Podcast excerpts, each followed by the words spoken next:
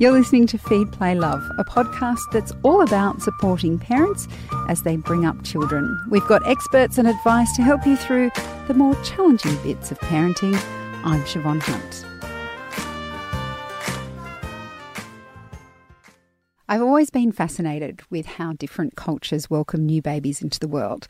Many of us may have a baby shower, a christening, or even a celebratory drink. Jasmine Seymour is the author of a new picture book called Baby Business, which is all about a First Nations baby smoking ceremony.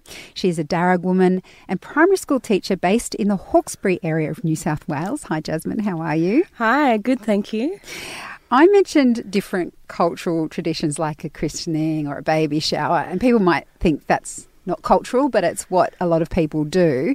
What's the purpose of a baby smoking ceremony? A baby smoking ceremony is um, a child's first lesson in law. So we um, give a baby a smoking ceremony to welcome them to country. So we bathe them in the smoke, their feet, their hands, their mouth, their head, their chest in the smoke to um, also help them smell like country, so country knows that they're there. Yeah, that's amazing. I mean, is it um, the smoke?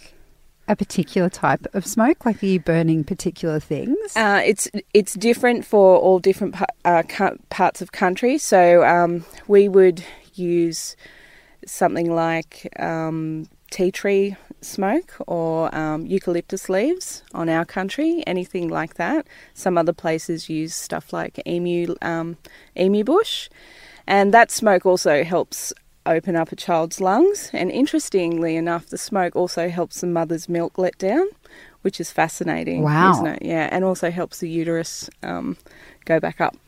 yeah, it's amazing, awesome. isn't it? Yeah. And you mentioned there that um, different parts of the country might use different um, mm. things to burn for the smoking ceremony. Is a baby smoking ceremony something that is across the many different nations of um, First Nations people, or is it something particular to different areas? I don't think it's specific to any one area. So, um, all different countries would do different versions of this um, baby smoking ceremony.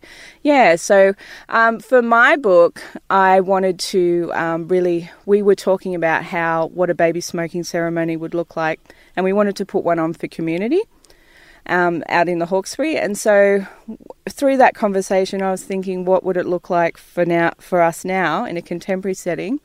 Because Aboriginality is something that a lot of people think that happens in the past, but it's actually something that is all around us and happening all the time. And so culture is still very current, and we still practice um, culture. So this is the way we would do a baby smoking ceremony now. Yeah. And you do mention in the, the book, you talk about um, the aunties yes. saying how it would be when they yeah when they were when young. they were young yeah so it ha- it has changed i mean we we all know um, the history of our country is yeah unfortunately about the destruction of indigenous culture and being an oral culture and understanding yes. how those traditions are passed on yes do you know what it was like back in the day? I don't. I, I, I don't know what it was would have been like on Darug culture back in the day. Um, we can only guess what it would have been like because uh, the nature of the people out in the Hawkesbury is that we um, were the first colonised. So all of the things that have happened to Indigenous people happened to us first. And so we are the most colonised Indigenous people in Australia. So we are um, fairer skinned because of that. And we've also lost a lot of culture along the way. But um, all the stories are still in the land out there, and we are still very much there and still very strong. Yeah. What is it? You mentioned that um, part of this book was about making these cultural traditions modern. Mm, yes. What does it mean? Like, what does it feel like mm. to do this kind of ceremony on an indigenous with an indigenous baby with an indigenous family on country today? It's extremely meaningful because um, because in modern life you don't often have opportunities to participate in, in cultural things. And so to have that experience of um, a baby and and having a smoking is a real connection back to culture and to country because um, you know culture and is is something that's like I said doesn't happen in the past. It is something that is all around us that is continuous, and that link by doing these things helps us reconnect with that culture. Yeah, it's profoundly important as well as using language, doing those sort of ceremonies because you know language is our dreaming. That's the link back to dreaming for us. So using language and doing these things is um, just profoundly amazing and an incredible experience for us mob. Before we get onto mm. the language, um, I wanted to ask about the way this in the book, the ceremony is the community that comes along, uh, mm. women and children. Yeah, what's behind that? Um, with I I had been reading stories about um, babies being taken to uh, the women's camp when they're first born, so they wouldn't even see their dad until they put on a put, put on a bit of weight. So they'd go to the women's camp and they'd stay there and they'd be looked after by the aunties and the the grandmothers and and the baby would put on weight and the baby would be thriving and then they go out into the world. And so that that baby smoking thing is very much a woman's business um, thing. I just wanted to make it really um, personal and about women and children. I'm yeah. so fascinated with women's business. Um, yeah. I can't remember who I was talking to, but we were saying um, we'd love to know the kind of wisdom that was shared about mm, birthing. Yes. And prenatal birthing and, and yeah. afterwards, and how the Indigenous, because women's business is so sacred. Yeah, yeah love to know. Yeah. Look at me. Tell me. Tell me all of it. But that's not what we're here to talk about. We're talking about the baby smoking ceremony, yeah. which is part of women's business, that's right? That's right. That's right. Yeah. And in other communities, fathers are very much involved in that as well. But for just for this book, we wanted I wanted to just make it about um, women and children. Yeah. Do you know, uh, just because I've put yeah. it out there now, do you know um, much about women's business when it came to birthing and babies? Was that something that was passed on in those camps in those circles? Well, it it, it would have been um, very much something that the the elders would have told the women um, in camps, and yeah, it would have been women's business. They had sacred women's places out in the Hawkesbury. We have uh, lots of birthing pools where we know that the women went to and gave birth in these incredible rock um, stone pools that are like a chain of pools. And we know that they gave birth in these things, and there's um, what do they call it? Tea tree, tea trees around there, and it's just incredibly beautiful places where the women went and had their children. Yeah, That's so fascinating. It's just gorgeous. Yeah. So, talking about language and country, the book itself, um, you use uh, the Darug language throughout, and you have a little glossary at the end of the book. Yes. Um, can you explain what you meant earlier when you said that language is part of dreaming and it's part of your connection to country? Yeah, um, I'm part of the Real Secret River project out in the Hawkesbury, and that's run by Grace Karskens, a historian from the University of Sydney. Or New South Wales, I believe. And she found a document from um, the 1700s by a Reverend McGarvie, who had written down all the Aboriginal names for places along the Hawkesbury. And so we've been going out mapping those places to um, the farms where we know the settlers lived. And as we've been doing that, we've been finding out little snippets of information, and these words are told in story. And so one of the words is one of the places down near Lower Portland is called Durumbulla, and it means path of the rainbow.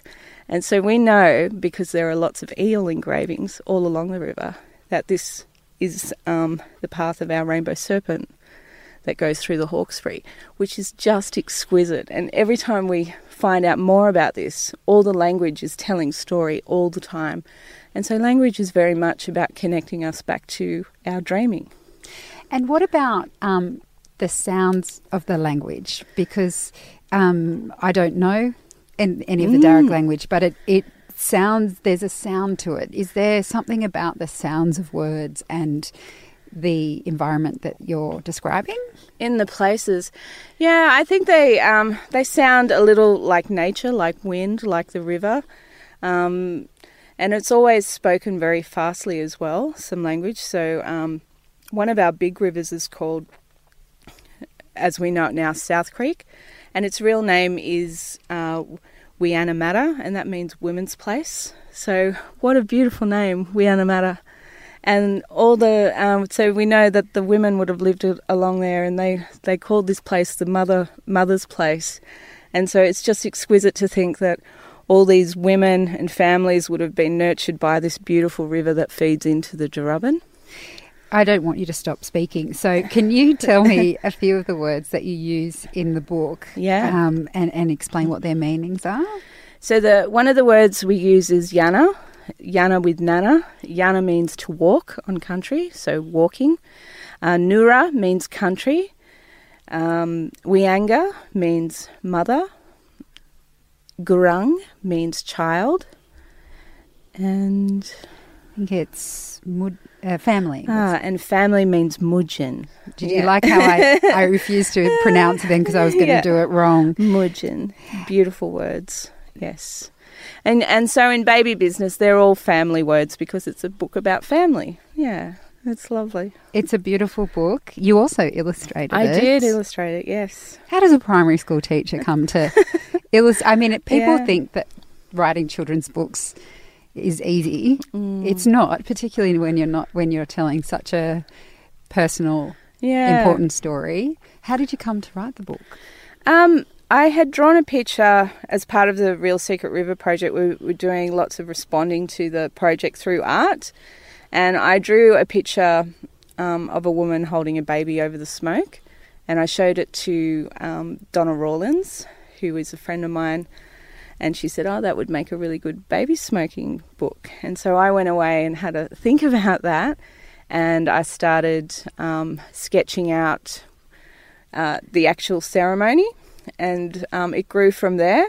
And so I just used watercolor and sketching to make the images, and it was actually quite quick because the story's already there. So um, once I had that middle part, it was just the end, and it, it happened very quickly, actually. Yeah. So, as a primary school teacher, yeah. um, obviously a lot of this is about connecting your community back to culture that had been taken away. Mm, um, absolutely. Re- reimagining it in the modern world. That's right. What do you hope non Indigenous people might get out of a book like this? Non Indigenous children? Yeah. Um, I, was, I was able to show it to some older, older kids when I was making it. And um, I was really uh, amazed at how much they connected with it because uh, not many um, people would have had an experience like that. And that ritual of being born and being loved is something that everyone, you know, feels or needs to feel or wants to connect to. And so for, for them to see that and to get a sense of belonging to country is is really beautiful for them even as old people and, and older people as well when they when they get that because I think we all belong to Australia and the way that we can belong is through Indigenous knowledge. The Darug mob were, uh, they say about us that we were the first colonised and that we are the last recognised. But um, we are still very much here and very much strong and still have lots to share. So I hope that that comes through with this book. It's a gorgeous book, and thank you, Jasmine, so much for coming in and chatting with us. You're welcome. Thank you. That's Jasmine Seymour. She's the author and illustrator of the picture book Baby Business, and we'll include links to where you can get a copy of the book in the notes of this episode.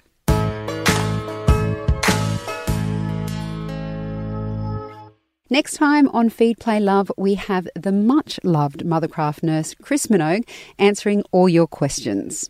So you take out yogurt, cheese, whole milk, like you know milk you put on your cereal and your tea and your coffee. It's quite dramatic, and also milk chocolate. Oh, what? so it's this not is even, a bit much. It's not even worth it, is it? Don't forget to email your questions to helpline at theparentbrand.com.au. I'm Siobhan Hunt. This podcast is produced by Debbie Ning. See you next time.